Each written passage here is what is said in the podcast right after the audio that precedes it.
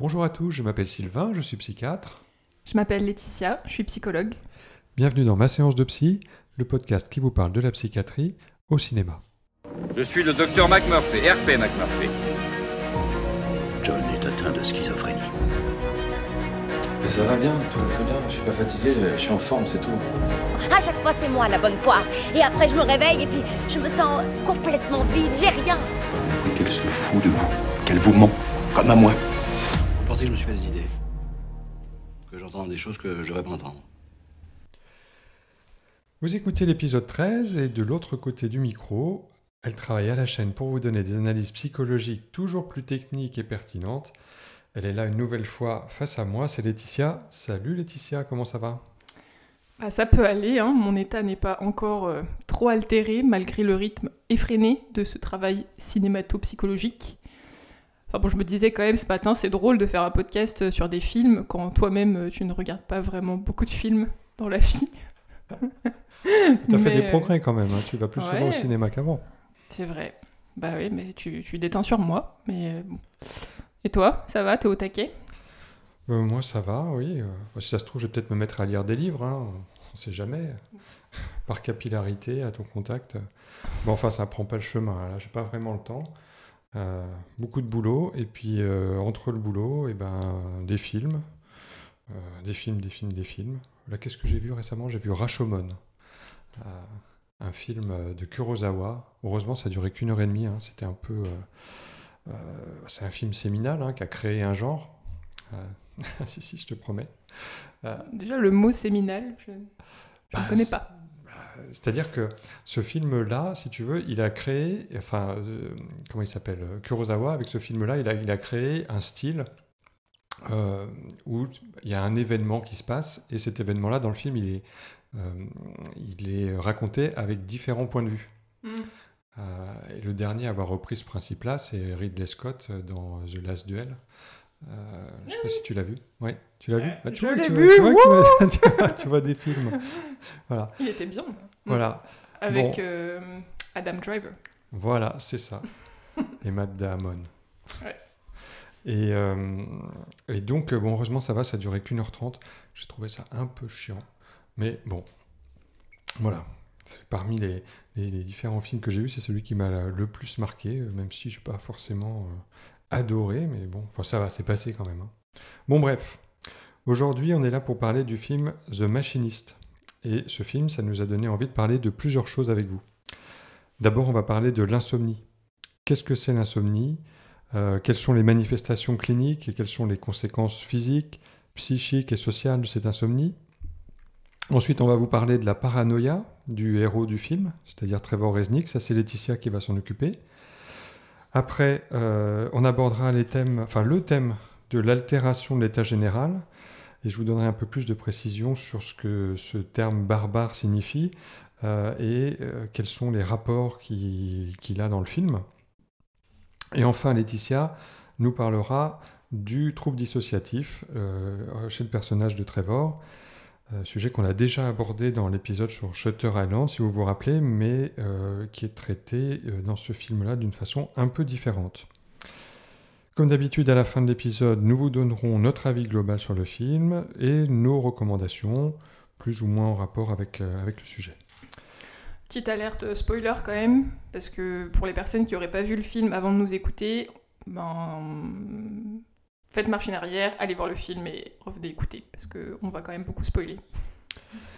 Voilà, vous savez tout, vous pourrez pas dire qu'on vous a pas prévenu. Ma séance de psy, épisode 13, c'est parti. Comment est-ce que vous faites? Quoi? Dormir si peu et toujours avoir autant bonne mine Vous me faites la cour, dites-moi. Je compatis. On veut m'engraisser apparemment. Et si c'était le cas? Supposons que je la veuille aux myrtilles. Vous en avez eu hier soir. Vous ne mourrez pas, Trevor Resnick. J'ai compris qui vous êtes. Vraiment Mhm. Qu'est-ce que vous savez d'autre sur moi? Que vous êtes seul. Quand ça fait aussi longtemps que moi qu'on travaille de nuit, on finit par les repérer. Eh. Tout le monde est toujours seul, Trevor. Il n'y a aucune raison d'en avoir honte. Comment est-ce que je pourrais être seul quand vous êtes là pour me tenir compagnie?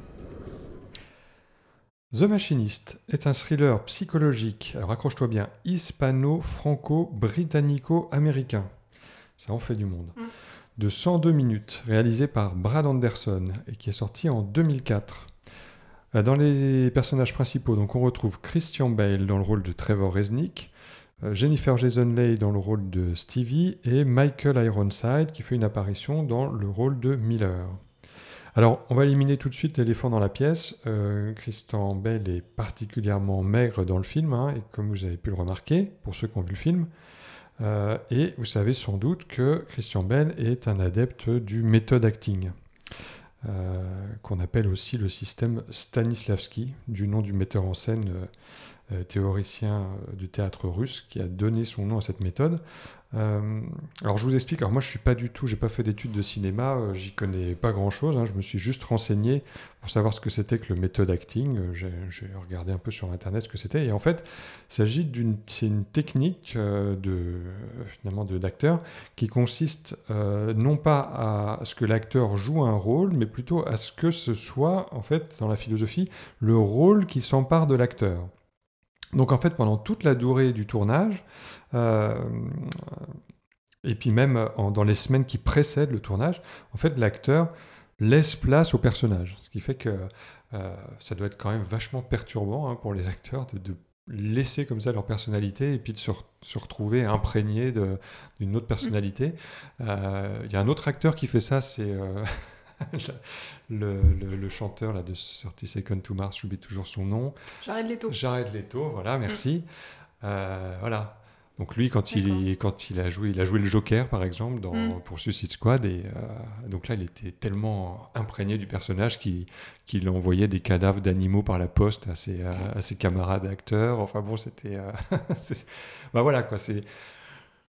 Je savais pas le nom de cette méthode, mais je pense qu'ils sont pas, ils sont vraiment plusieurs à le faire. euh, Ils savent, enfin, c'est vraiment assez poussé dans le sens où je crois qu'ils se mélangent même pas aux autres équipes pendant le tournage. euh, Ils sont vraiment, euh, ils viennent juste tourner les scènes et en dehors, ils ont vraiment pas très peu de contact avec l'équipe du tournage. Ils partagent pas d'autres moments. Ils sont vraiment, euh, ouais, comme tu dis, euh, imprégnés quoi du rôle. Ouais, je pense que c'est un peu ça l'idée. Il y a, il y a Joaquin Phoenix qui fait ça aussi.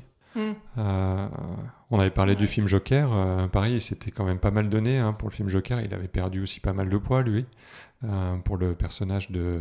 Comment il s'appelait déjà Euh, Arthur. Arthur Fleck. Fleck. Ouais, c'est ça. Voilà.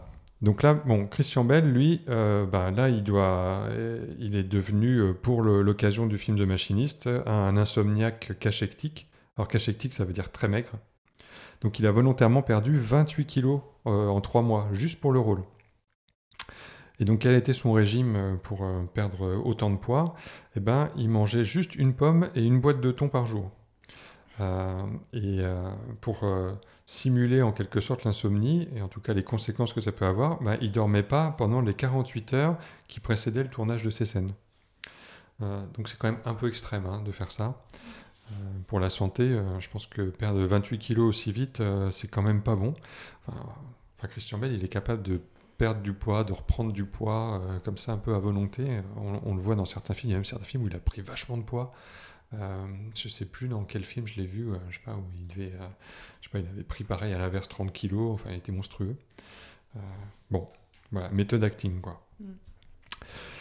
Mm. D'ailleurs, alors, euh, quand il dit à un moment du film qu'il n'a pas dormi pendant un an, bon, évidemment, c'est pas, pas possible.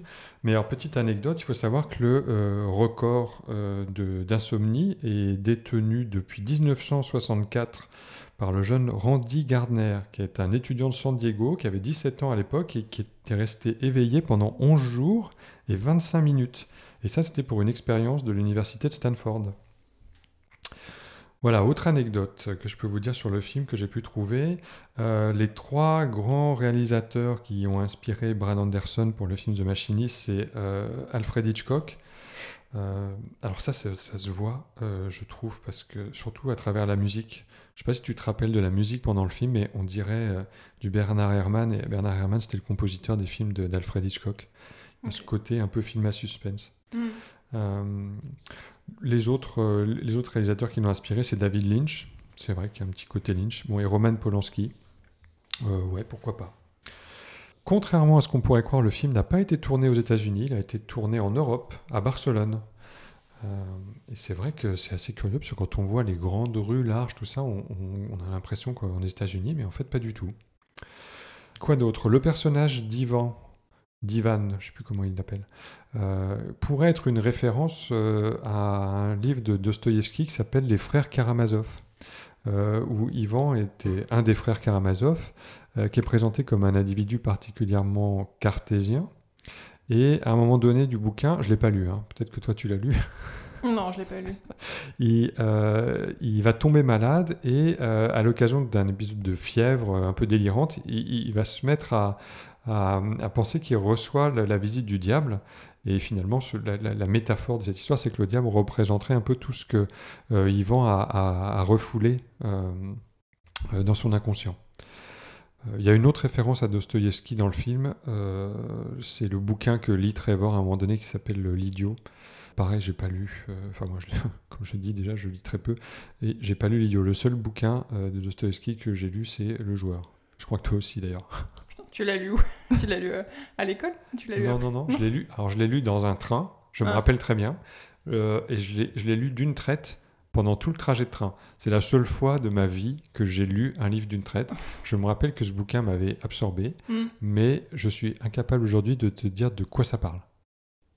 Bah, d'un joueur de casino.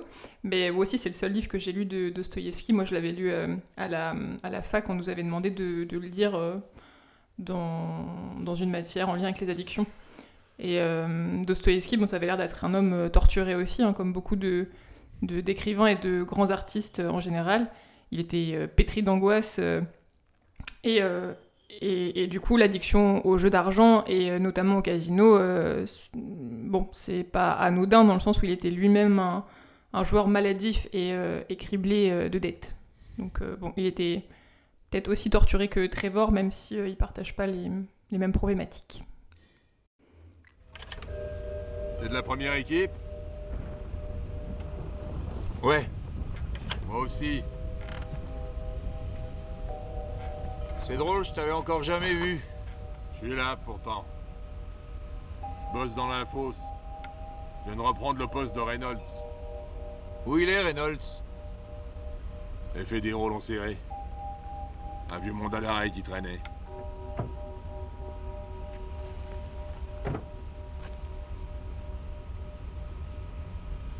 Moi, c'est Yvan.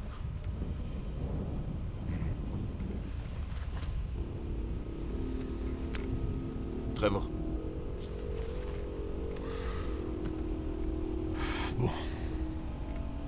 Je crois qu'il vaut mieux que je retourne bosser. Ce Tucker, c'est un con de première bourre, il paraît. Tu l'as dit, ouais. Ah, ciao, vieux.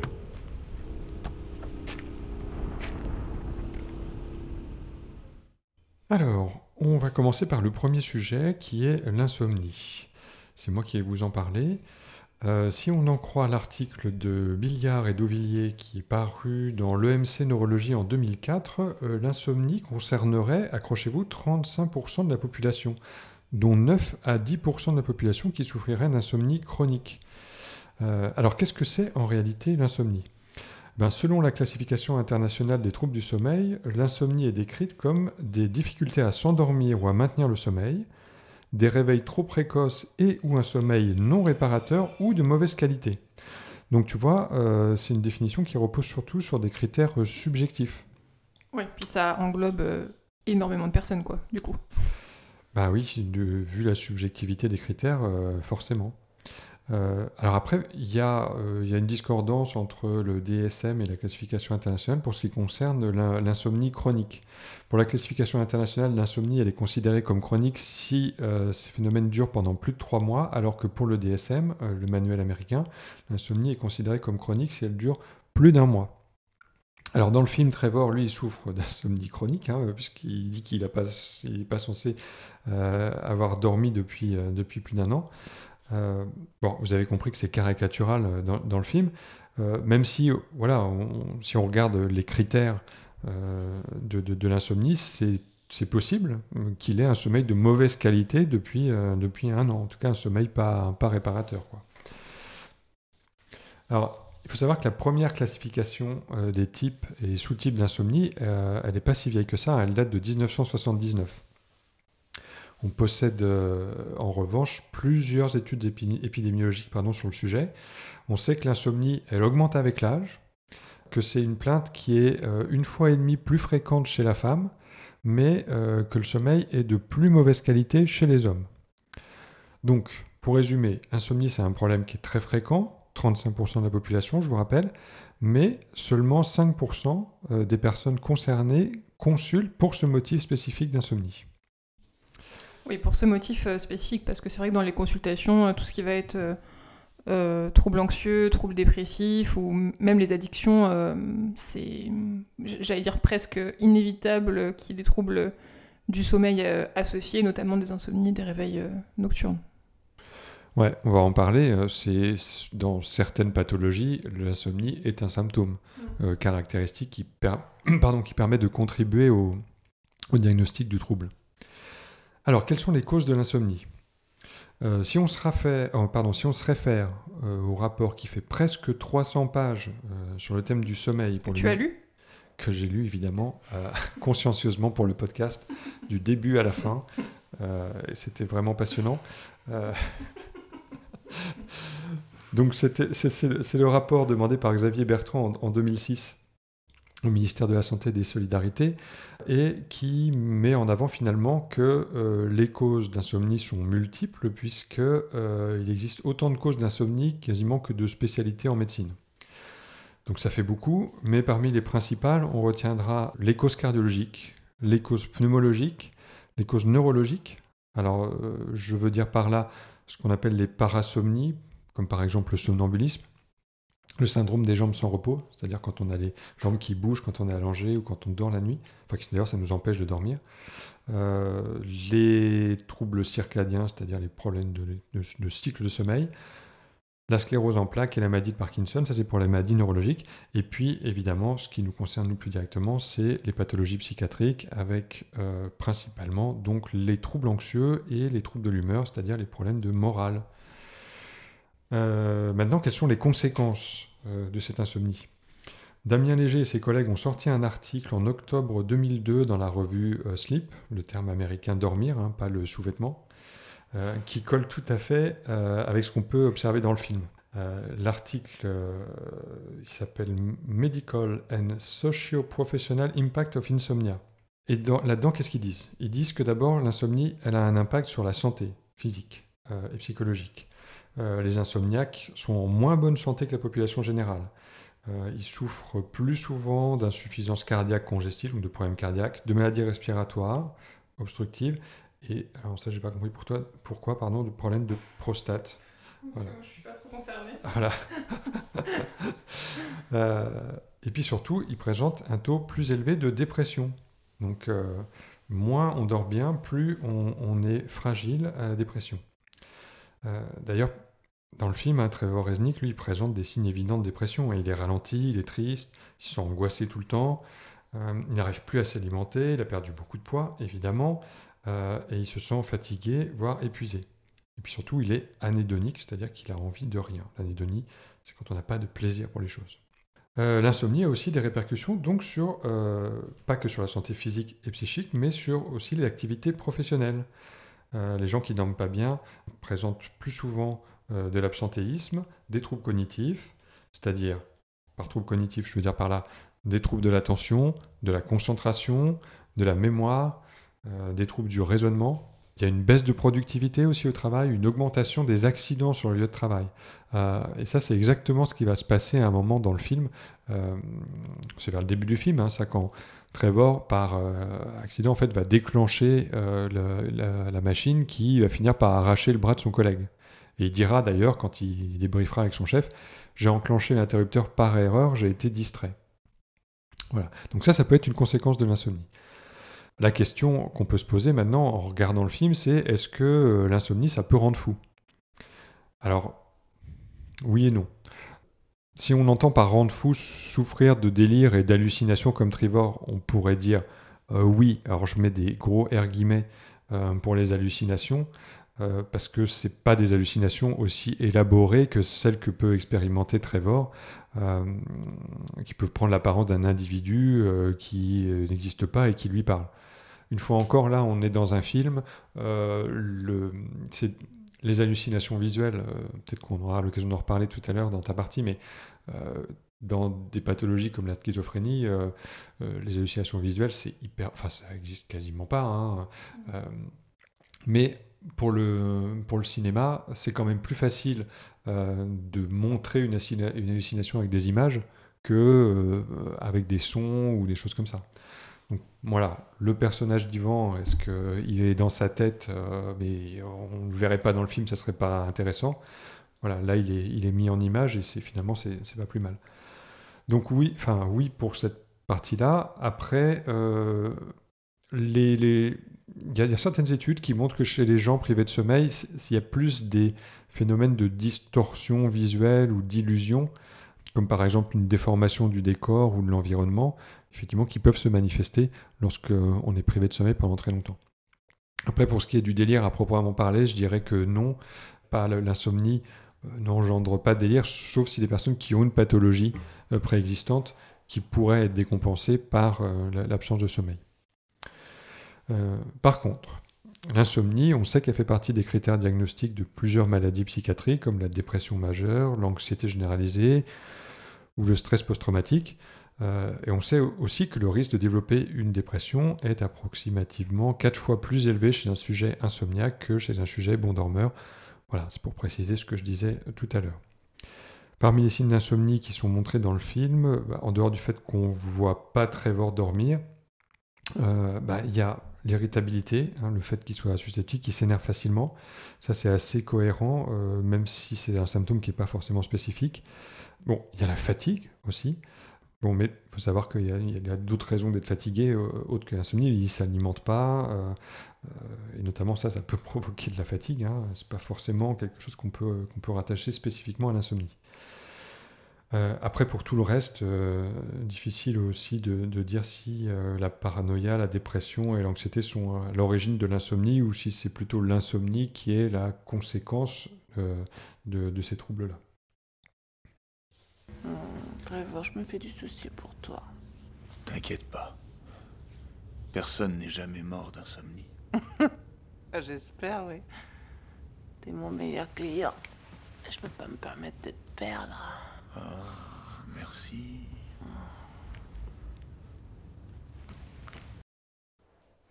Alors moi je vais vous parler du trouble euh, délirant de Trevor. Donc Trevor il présente euh, ce qu'on appelle un délire euh, systématisé autour de son travail. Systématisé ça veut dire que c'est un délire cohérent, bien construit, qui en l'occurrence touche un seul domaine de sa vie. Donc là c'est le milieu pro. Par exemple, il pense que euh, ses collègues euh, ont lancé le broyeur dans la scène du début. euh, Non, c'est pas la scène du début. Oh, c'est dans le début du film, ça. Enfin, c'est ouais, c'est début-milieu, quoi. Premier tiers, quoi. Si je me rappelle bien. Ça fait Parce longtemps que qu'il y j'ai a pas la scène, euh, en fait, il y a la première scène où euh, lui-même actionne le broyeur et euh, son collègue Miller se retrouve amputé.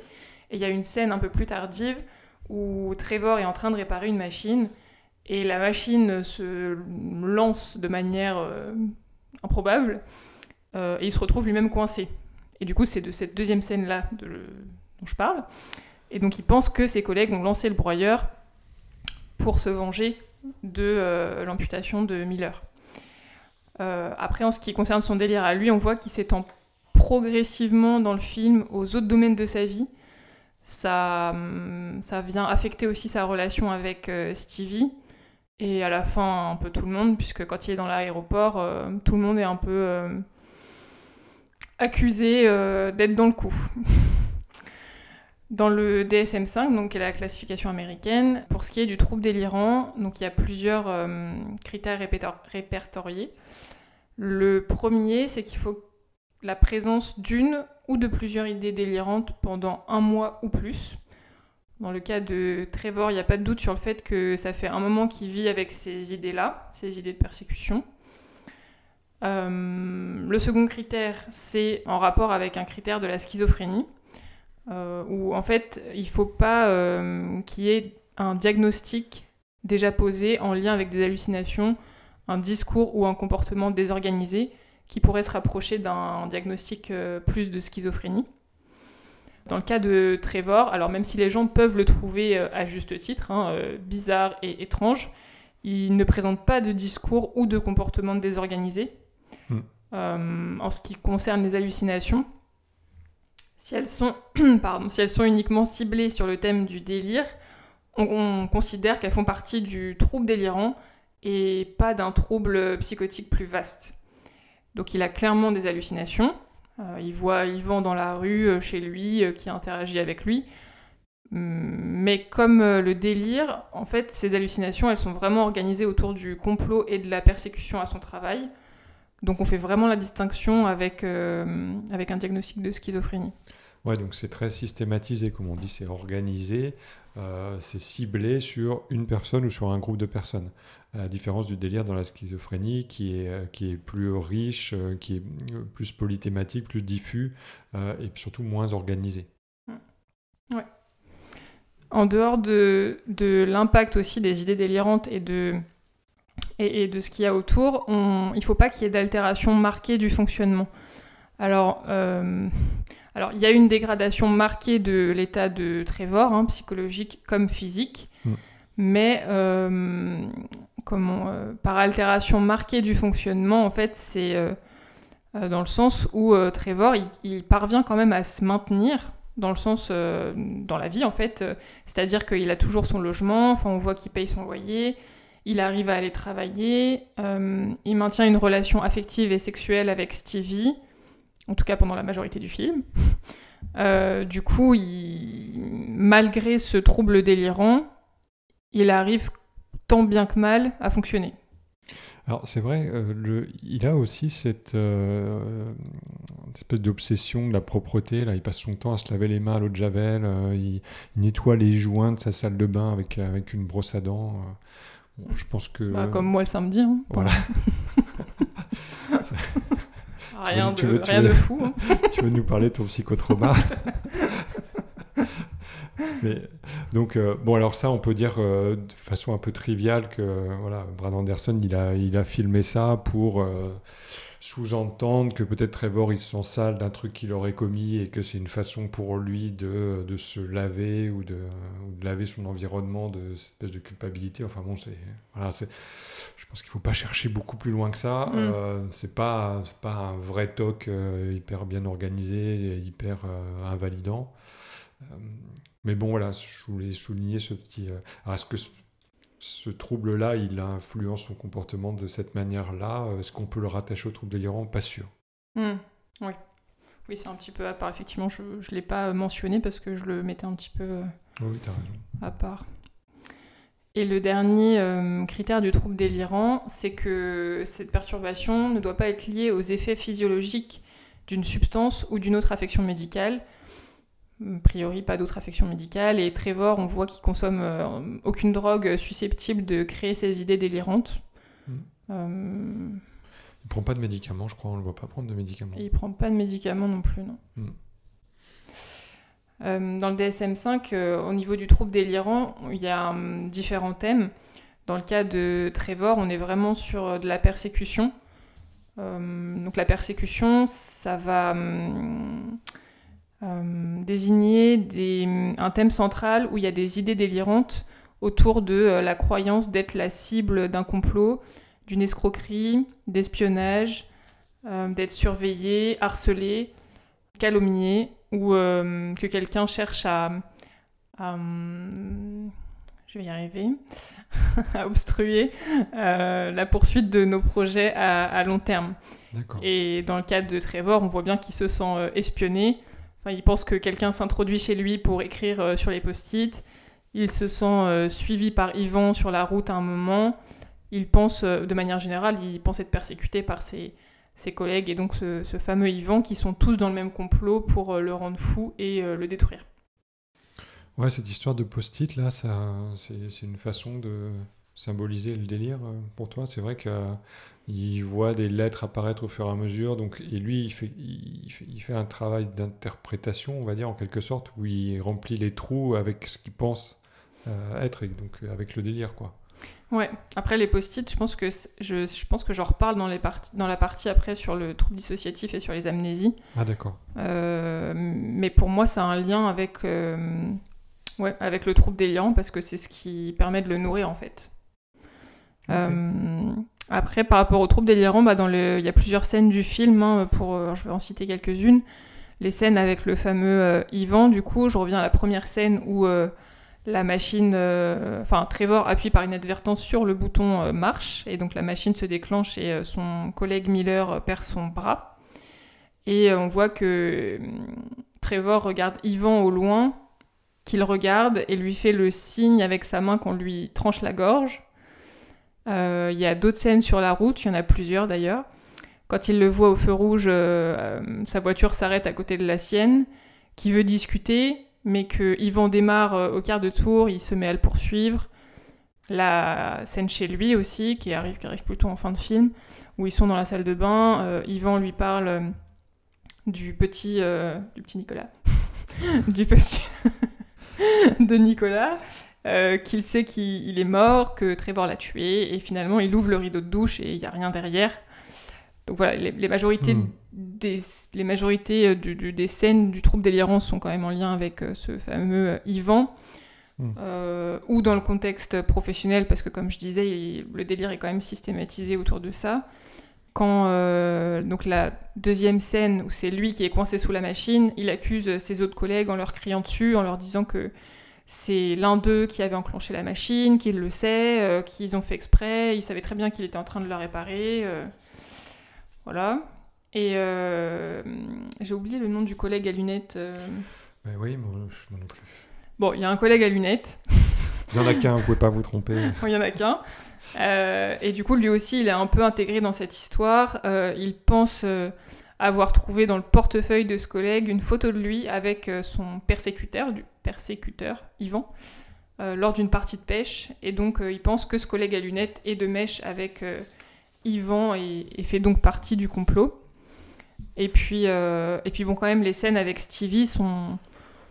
Je sais pas comment on peut trop l'appeler, sont sa fré- fré- fréquentation, euh, sa copine, euh, Bah, ouais, sa copine, ça ouais. devient sa copine du coup. Quand ils sont couchés et qu'elle répond au téléphone, elle dit que c'est son ex, que c'est un taré. Il a l'air de trouver ça étrange sur le moment, mais ça déclenche rien de particulier chez lui. Et puis après, en, en revanche, il interprète cet élément- cet élément-là et fait le lien avec euh, Yvan.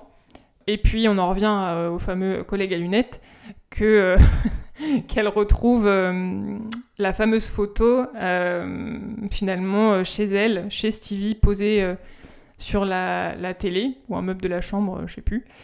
Donc elle devient aussi à ce moment-là objet de persécution pour lui. Hmm. Il l'accuse de jouer avec lui depuis le début, d'être fausse et de nier le fait qu'elle connaît Yvan. Donc tout est quand même interprété euh, oui, de manière euh, euh, négative et dans un sens euh, persécution. Ces accidents ne sont jamais beaux à voir, monsieur Resnick.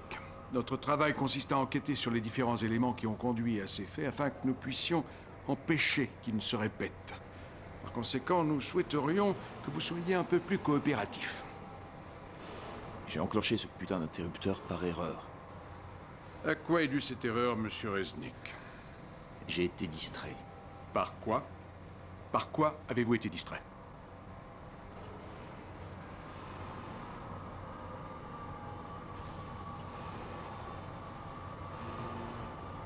Par Yvan, je regardais Yvan dans la fosse. Toute cette histoire est de ma faute, je sais. Vous avez dit qui? Le nouveau soudeur à l'arc, je connais pas son nom de famille. Quel nouveau soudeur à l'arc? Yvan, le type de l'équipe alternante. Reynolds s'est fait piquer, il avait un mandat aux fesses. Ce, ce type a pris sa place. Qu'est-ce que tu nous racontes là, Resnick? Reynolds est à son poste dans la fosse, comme d'habitude, en train de se crever le cul. Il n'y a pas d'Ivan chez National Machining, Resnick. Donc, euh, maintenant, on va aborder le troisième thème qui est euh, l'altération de l'état général. Je voulais en parler parce que je ne suis pas sûr qu'on ait l'occasion d'aborder ce thème-là avec d'autres d'autres films. Donc, ça me paraissait pas mal de- d'en parler avec, avec The Machinist. Euh, même si, euh, bon, on va voir, c'est pas, c'est pas un, je dirais, un, un terme qu'on va retrouver spécifiquement vraiment en psychiatrie, mais bon. Qu'est-ce que c'est que l'altération de l'état général en médecine? C'est la combinaison de plusieurs symptômes. D'abord un amaigrissement, un amaigrissement particulier, parce que cet amaigrissement, il doit être supérieur à 5% du poids euh, habituel au cours des 6 à 12 derniers mois. Ça, c'est le premier, le premier item. Le deuxième item, c'est une asthénie, donc c'est-à-dire une fatigue. Et le troisième, c'est une anorexie. Anorexie, donc l'étymologie, c'est euh, le A privatif, et orexie, qui vient du grec appétit. Donc l'anorexie, c'est quand on n'a plus d'appétit. Euh, c'est important de faire la différence entre l'anorexie en tant que symptôme euh, et l'anorexie mentale, qui, elle, est un trouble psychiatrique à part entière.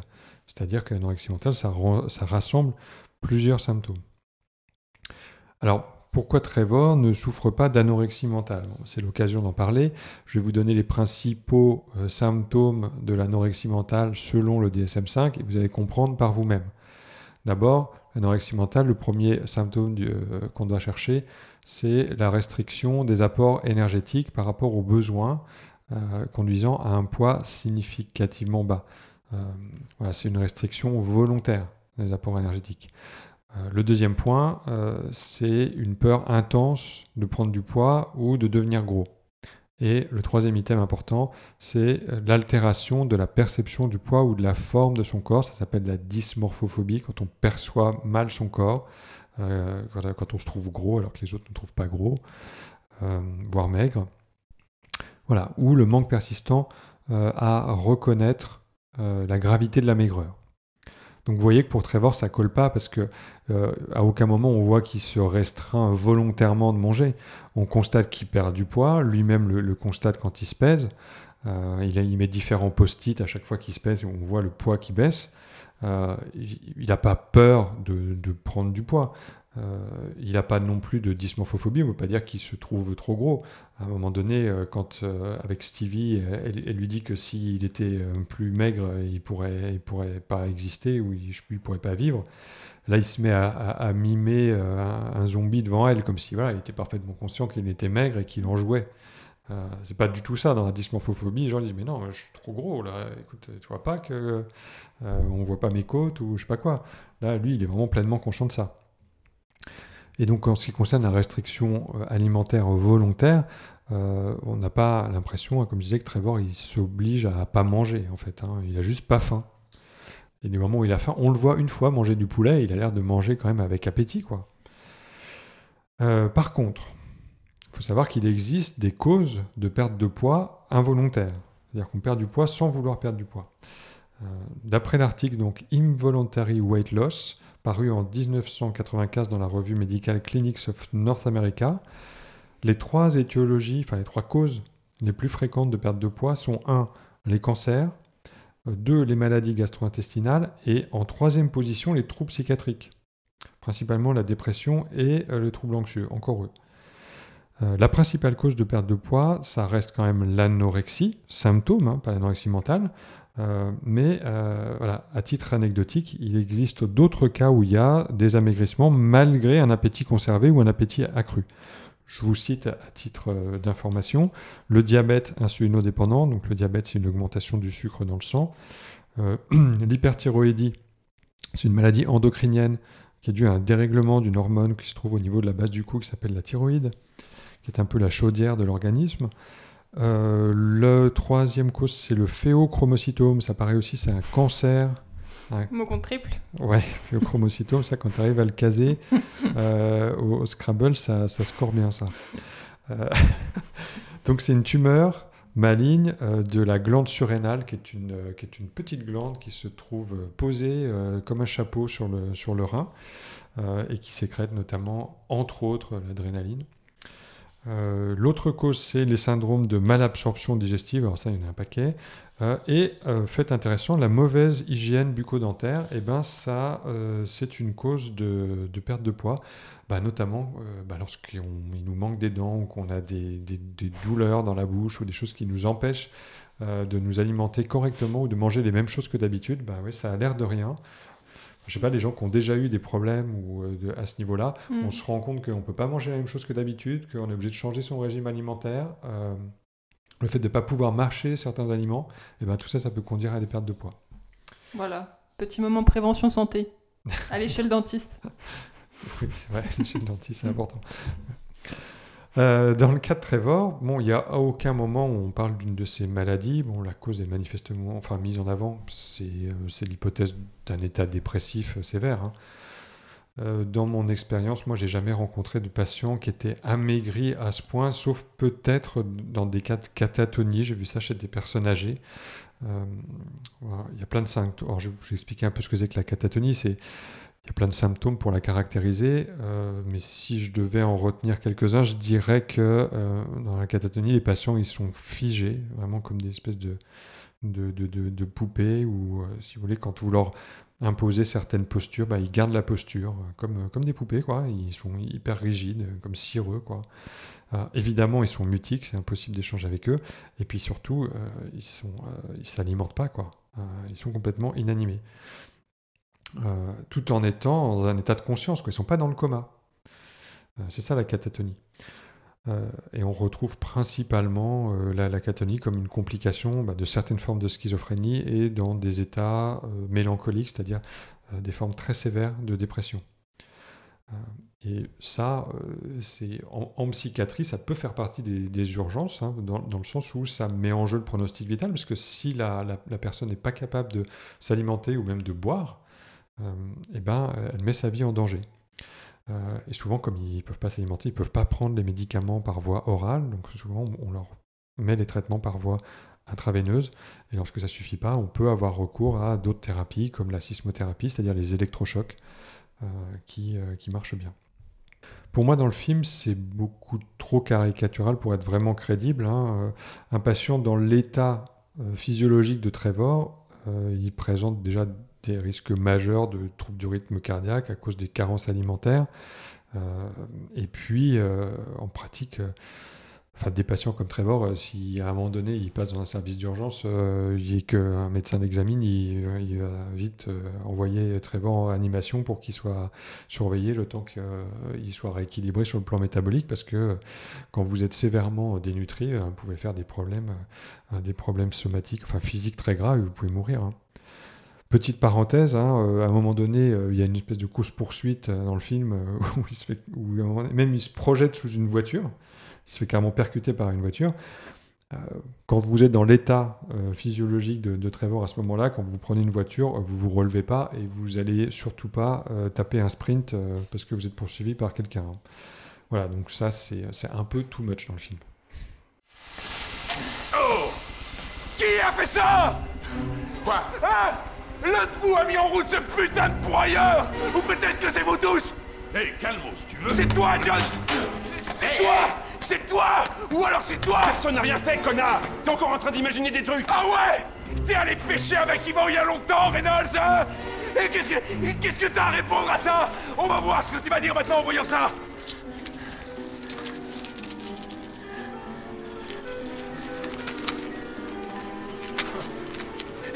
Où elle est? Que c'est encore que ces conneries, Resnick Hé, hey, arrête Déconne pas Merde Enlevez-moi ce connard. C'est terminé, pauvre merde. Ramasse tes affaires et fous-moi le camp d'ici. Tu es viré. Alors maintenant, on va parler du trouble dissociatif de Trevor. Alors ce thème-là du trouble dissociatif, c'est un thème que j'ai déjà pas mal abordé dans l'épisode sur euh, Shutter Island, mais euh, sur Shutter Island, c'était euh, spécifiquement sur le, le TDI, le trouble dissociatif de l'identité, où euh, il y a une notion d'identité alternante. Euh, avec Trevor dans The Machinist, on n'est pas du tout là-dedans. Euh, ils ne sont pas plusieurs à l'intérieur de Trevor. ouf. En revanche, on va quand même se reparler de la dissociation et des amnésies dissociatives. Et pour cause, car dans le film, Trevor semble souffrir d'un trouble dissociatif grave, consécutif à un psychotrauma important. Donc petit rappel, c'est quoi la dissociation? Dans le cas de Trevor, on va parler de dissociation traumatique, c'est-à-dire une intégration incomplète de la mémoire, des émotions et potentiellement de l'identité. Je pense que j'ai déjà détaillé la dissociation traumatique dans Shutter Island, donc je ne vais pas y revenir. Allez écouter Shutter Island. Voilà. dans notre cerveau euh, lors d'un traumatisme sous l'effet du stress, euh, du danger ou de l'imminence de la mort, euh, physique comme psychique. Notre amygdale, qui est un peu le siège des émotions, va être temporairement déconnecté du cortex pour nous permettre tout simplement de survivre à l'événement, à ce qu'on est en train de vivre. Alors l'amygdale, c'est pas le truc qu'on a au fond de la gorge. Hein. Les amygdales, c'est des structures anatomiques. Il y en a, non, je le précise, hein. pas, pas qu'il y, ait de malentendus. Euh, c'est des structures qu'on peut retrouver aussi au niveau du cerveau. Oui, le siège des émotions n'est pas dans la glotte. Donc, ce fait que l'amygdale soit déconnectée, ça a pour conséquence, euh, d'une part, un mauvais encodage ou pas d'encodage du tout d'ailleurs. C'est un peu le, problème de la mémoire traumatique, c'est que parfois on n'encode pas du tout l'événement. Et ça provoque aussi une anesthésie émotionnelle qui par la suite donner des impressions euh, d'étrangeté, de flou euh, temporel. Dans le film, on voit que Trevor, euh, il évolue dans une confusion permanente. Il comprend pas toujours ce qui se passe autour de lui et surtout on ressent bah, qu'il a peur on est parfois un peu sur nos gardes aussi, un peu comme lui en fait, car les gens, comme l'environnement, semblent vachement menaçants. Il est vraiment hyper vigilant. Euh, et, donc on voit par ailleurs qu'il souffre de nombreuses amnésies dissociatives. Alors là c'est pareil, j'en ai pas mal parlé dans Shutter Island. et notamment lors des hum, réactivations traumatiques. Donc comme la scène de la fête foraine, c'est un contexte où il y a beaucoup d'enfants, euh, qui court, qui s'amuse. Donc c'est un, contexte déclencheur par rapport au garçon euh, Nicolas qui l'a tué. Il oublie euh, beaucoup de choses qu'il fait et qu'il dit. Il oublie beaucoup d'informations importantes le concernant. Et, du coup, on va voir que ces amnésies dissociatives permettent que le trouble, le trouble délirant existe chez lui et continue d'exister puisque euh, on parlait des post-it euh, tout à l'heure. C'est un des éléments euh, où on voit bien que ces oublis maintiennent la confusion et surtout les fausses interprétations en fait. Parce que il, a, il oublie, il n'a pas d'explication à ces événements-là qui se passent et du coup son interprétation va toujours être orientée autour de la persécution. je reviens à la scène de la photo chez Stevie dont je parlais tout à l'heure il oublie le, fait de lui avoir donné cette photo-là. Donc il est dans l'incapacité de comprendre comment cette photo a pu se retrouver euh, chez elle. Donc ça va clairement venir alimenter son délire, puisque si c'est pas lui qui l'a fait, qui d'autre? Moi, ce que je trouve un peu bizarre, c'est que en vrai, c'est lui qui est sur la photo, euh, mais quand lui regarde la photo, il voit Yvan. Alors, pareil, je pense que c'est une figure de style. Oui. Euh, pour euh, dire qu'il voit sa partie, sa, sa, partie mauvaise ou sa, sa culpabilité finalement qui s'est matérialisée par, par, Yvan. Oui, oui. Enfin, tu vois, quand on parle de troubles dissociatifs comme ça au cinéma, c'est souvent très métaphorique et second degré, quoi. Bah, c'est un peu le même problème que ce que tu disais par rapport aux hallucinations euh, euh, auditives qui rendraient pas très bien au cinéma. Je pense que le trouble dissociatif à mettre euh, à l'image, c'est quand même très compliqué. Donc c'est un peu caricatural, mais du coup, je pense que ce, double-là, c'est peut-être un, des meilleurs moyens. En tout cas, c'est un, moyen qu'on retrouve dans plusieurs films quand même, hein, finalement. Bon, et puis ça, fait, ça, ça met un je sais pas, du, des ressorts euh, scénaristiques, quoi. Ouais. Mm. Alors, est-ce que c'est ressemblant à un vrai euh, trouble dissociatif? Euh, Oui, par rapport au lien avec les psychotraumatismes. Le fait que le trouble dissociatif, ce soit un, comme un mécanisme de défense par rapport à ça, c'est un fait. Les amnésies dissociatives, ça peut vraiment être synonyme d'oubli total hein, pour la personne qui les vit, vraiment. Euh, après, je ferai juste un petit bémol par rapport aux hallucinations qui ne font pas vraiment partie du tableau euh, du trouble dissociatif, en tout cas pas de cette manière-là, et c'est quand même rare.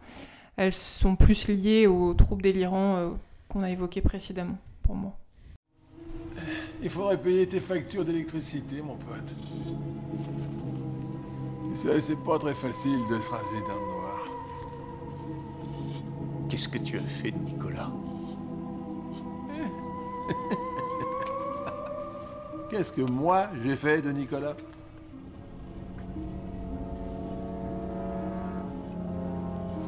Nicolas. Il t'entend plus, mon vieux. Non, je t'en prie, quoi, tu sais bien qu'il est mort. Et hop. Tu devrais quand même faire quelque chose pour. pour tes trous de mémoire, c'est embêtant. Parce que je te jure que ça te faciliterait la vie. Au fait. J'adore tous ces petits mots que tu te laisses tout le temps. Bon, ben voilà, pour, pour l'analyse, on va passer à notre, à notre avis sur le film. Je vais, je vais commencer euh, en saluant la performance quand même du réalisateur qui a décidé de s'attaquer euh, d'une manière que j'ai trouvé plutôt pas mal au thème de la culpabilité, puisque ça parle quand même beaucoup de culpabilité ce film. Euh, la culpabilité qui est un sentiment tellement violent pour Trevor que son esprit va choisir de refouler ses souvenirs de l'accident de voiture dont il est responsable, puisque c'est de ça dont il s'agit. Euh, et d'ailleurs, la thématique du choix revient à plusieurs reprises dans le film sous la forme de panneaux directionnels. On voit à un moment donné, euh, lorsqu'il est à la fête foraine, dans le train fantôme, il doit choisir entre l'enfer ou la rédemption.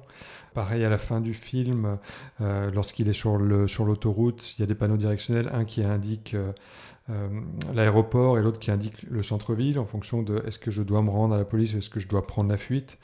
Euh, voilà, The Machinist, c'est l'histoire d'un homme qui se croyait invincible et pour qui euh, la survenue d'un psychotraumatisme, parce que être responsable de la mort de quelqu'un, c'est un traumatisme psychologique hyper violent, eh ben, va avoir pour conséquence de modifier profondément sa personnalité.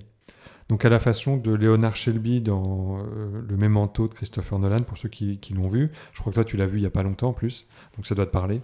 Oui, je l'ai revu au cinéma. ça devait être pas mal, je pense. Euh, bah lui, Trevor, euh, il, enquête un peu sur son, sur son passé de façon un peu indirecte.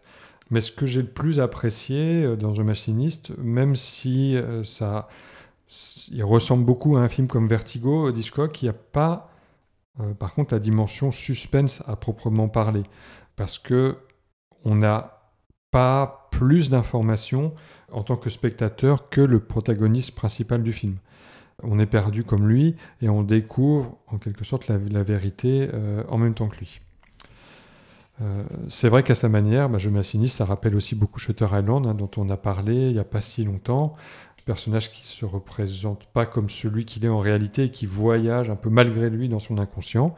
Euh, j'avoue que c'est un concept qui revient souvent au cinéma, mais personnellement, moi, ça me lasse pas trop. Hein.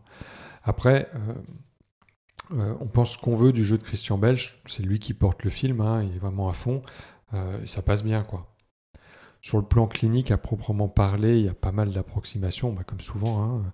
Sinon, le film, si c'était que de la médecine pure, ça serait sans doute un peu ennuyeux. Euh, mais les éléments de psychiatrie à proprement parler servent bien l'histoire, ce qui fait que si on prend le film au second degré, bah, on peut y voir un décryptage plutôt intéressant de, l'inconscient. Qu'est-ce que tu en as pensé, toi? Moi, je te rejoins sur euh, Christian, Christian Bale. Je trouve qu'il fait une vraie performance, il incarne vraiment bien le personnage. Globalement, je trouve que c'est un, bon acteur. Je l'avais bien, aimé en serial killer aussi dans American Psycho. Euh, donc c'est une bonne découverte ce film. Euh, même l'ambiance visuelle, je trouve qu'elle est particulière. Il y a très peu de couleurs. Tout est un peu décoloré, gris, terne. Et puis un film avec une bonne fin, qu'on se le dise, c'est quand même rare.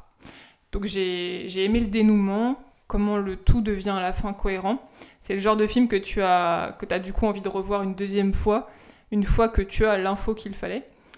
Et donc c'est une magnifique transition pour parler de Fight Club. Il y a énormément de choses en fait dans ce film qui m'ont fait penser à Fight Club. Et vu que c'est un de mes films préférés, avec euh, Pocahontas, donc euh, bonjour à tous les amis de la violence et des ratons laveurs. euh, je vais pas trop détailler au cas où il y aurait un épisode de podcast sur Fight Club, même si je sais que tu n'es pas chaud. Non, pas trop. Donc je vais pas trop spoiler. N'hésitez pas sur les réseaux à insister pour euh, qu'on fasse Fight Club. Donc je vais pas trop spoiler à ce niveau, enfin, sur ce film-là. Mais donc il y a aussi une ambiance violente, des insomnies chroniques, de la paranoïa, Euh, le personnage qui est joué euh, par Edward Norton dans Fight Club, il ressemble aussi pas mal à celui de Trevor dans le style.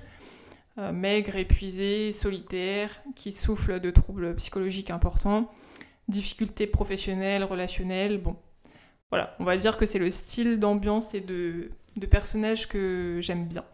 Bah, j'ai rien contre David Fincher, hein, j'aime bien le cinéma de David Fincher, mais euh, je pense que c'est juste, j'ai un problème personnel avec les acteurs. Je crois Edward Norton, j'ai du mal, je sais pas, il, me- Ah ouais? il me- il m'a- et puis alors, Elena Bonham Carter, elle, je la supporte pas. Je, je- je- Oh. je suis incapable de dire pourquoi. Après, voilà, s'il faut que je va vois le film, euh, je suis prêt à donner de ma personne pour le podcast, mais je te laisserai parler beaucoup alors. hein. Ok. Euh, c'est tout pour ton avis On passe aux recommandations Ouais. Euh, bah, je vais commencer alors. Euh, je vais changer un peu d'habitude. Là, je vais recommander un jeu vidéo parce que moi, ça m'arrive de jouer. Euh, pas autant que je voudrais, euh, malheureusement, beaucoup moins maintenant. Mais là, c'est plus une expérience, j'ai envie de dire, vidéoludique. Euh, Puisqu'on on- on parle de la quête d'identité, euh, je voudrais vous recommander, si vous avez euh, l'occasion d'y jouer, un jeu de Sam Barlow qui s'appelle Immortality. Ce film, il a une particularité, c'est qu'il est fait en full motion vidéo, donc en FMV. Pour les vieux comme moi, ça va parler, parce qu'il y a eu une époque dans les années 90 où il y avait beaucoup de jeux vidéo qui sortaient en full motion vidéo, où on filmait des acteurs et on les incrustait sur des décors. Euh, sur des graphismes euh, donc euh, créés par, des dessinateurs. Là, bon, c'est des, séquences de films interactifs. En fait, c'est un jeu d'enquête qui propose de découvrir ce qui est arrivé à une actrice qui s'appelle Marissa Marcel, qui est censée avoir disparu, et qui a laissé derrière elle trois films dont aucun n'est jamais sorti, et pour lequel on dispose de soit de, euh, de, de rush, de séquences de films, euh, soit des séquences qui, sont, qui, ont qui ont lieu sur le tournage, ou des répétitions, ou des choses comme ça. Et en fait, le jeu propose d'être euh, un peu comme un monteur. On se retrouve un peu sur, une, sur un banc de montage et euh, on fait défiler des scènes. Et dans chacune de ces scènes, on peut cliquer sur un, sur un élément euh, de, la scène. Ça peut être une pomme, un cendrier, un vêtement. Et euh, ça nous propulse vers un autre, euh, un autre morceau de, la, de la vie de Marissa Marcel.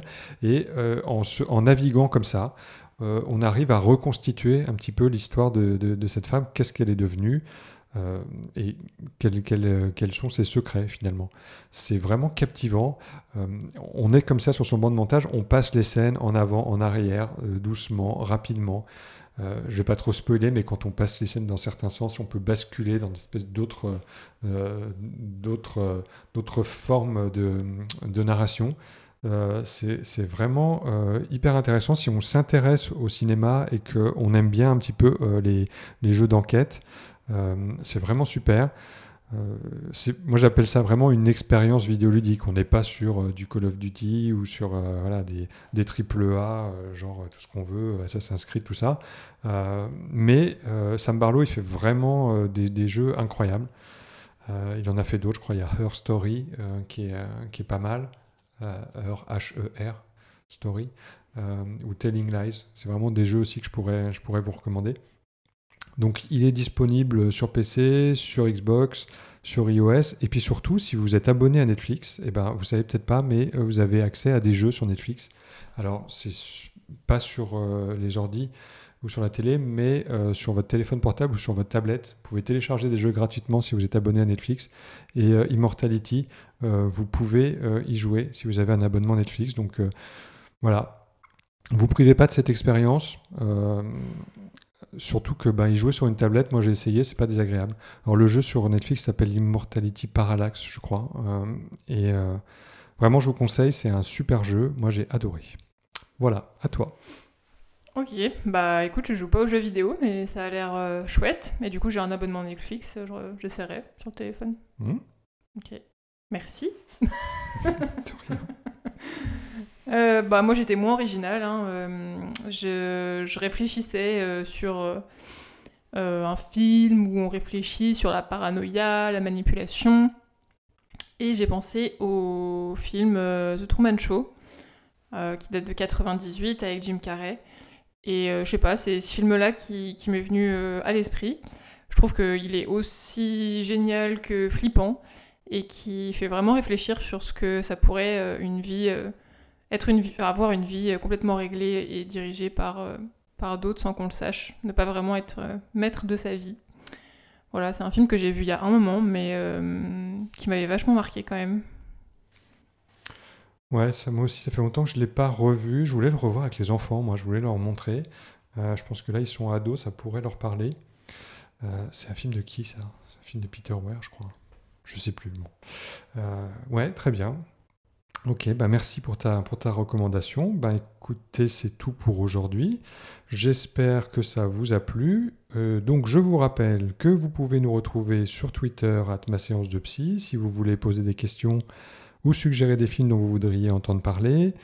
Nous avons aussi une page euh, Facebook euh, sur laquelle Laetitia est très active euh, et un compte Instagram que j'ai fini par recréer mais sur lequel je ne suis pas du tout actif. Mais bon voilà, si vous voulez, si vous voulez nous parler, bah, il y a ma séance de psy sur Instagram. aussi pour ceux qui n'ont pas l'application de podcast, les épisodes sont, je vais, j'essaye de les mettre régulièrement sur YouTube. Voilà, il n'y a pas d'image, mais au moins il y a nos voix suaves.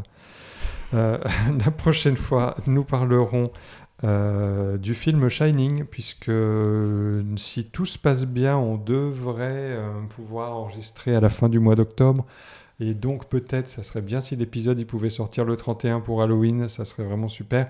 Merci Laetitia du temps que, que, tu consacres au podcast. Message subliminal. voilà. Et du coup, on fera des recommandations spéciales Halloween à la fin. D'accord, très bien. Eh ben, merci pour cette suggestion. je ne savais pas. Eh ben, je vais m'y préparer. Ok, super. Euh, voilà, des recommandations de déguisement pour votre soirée.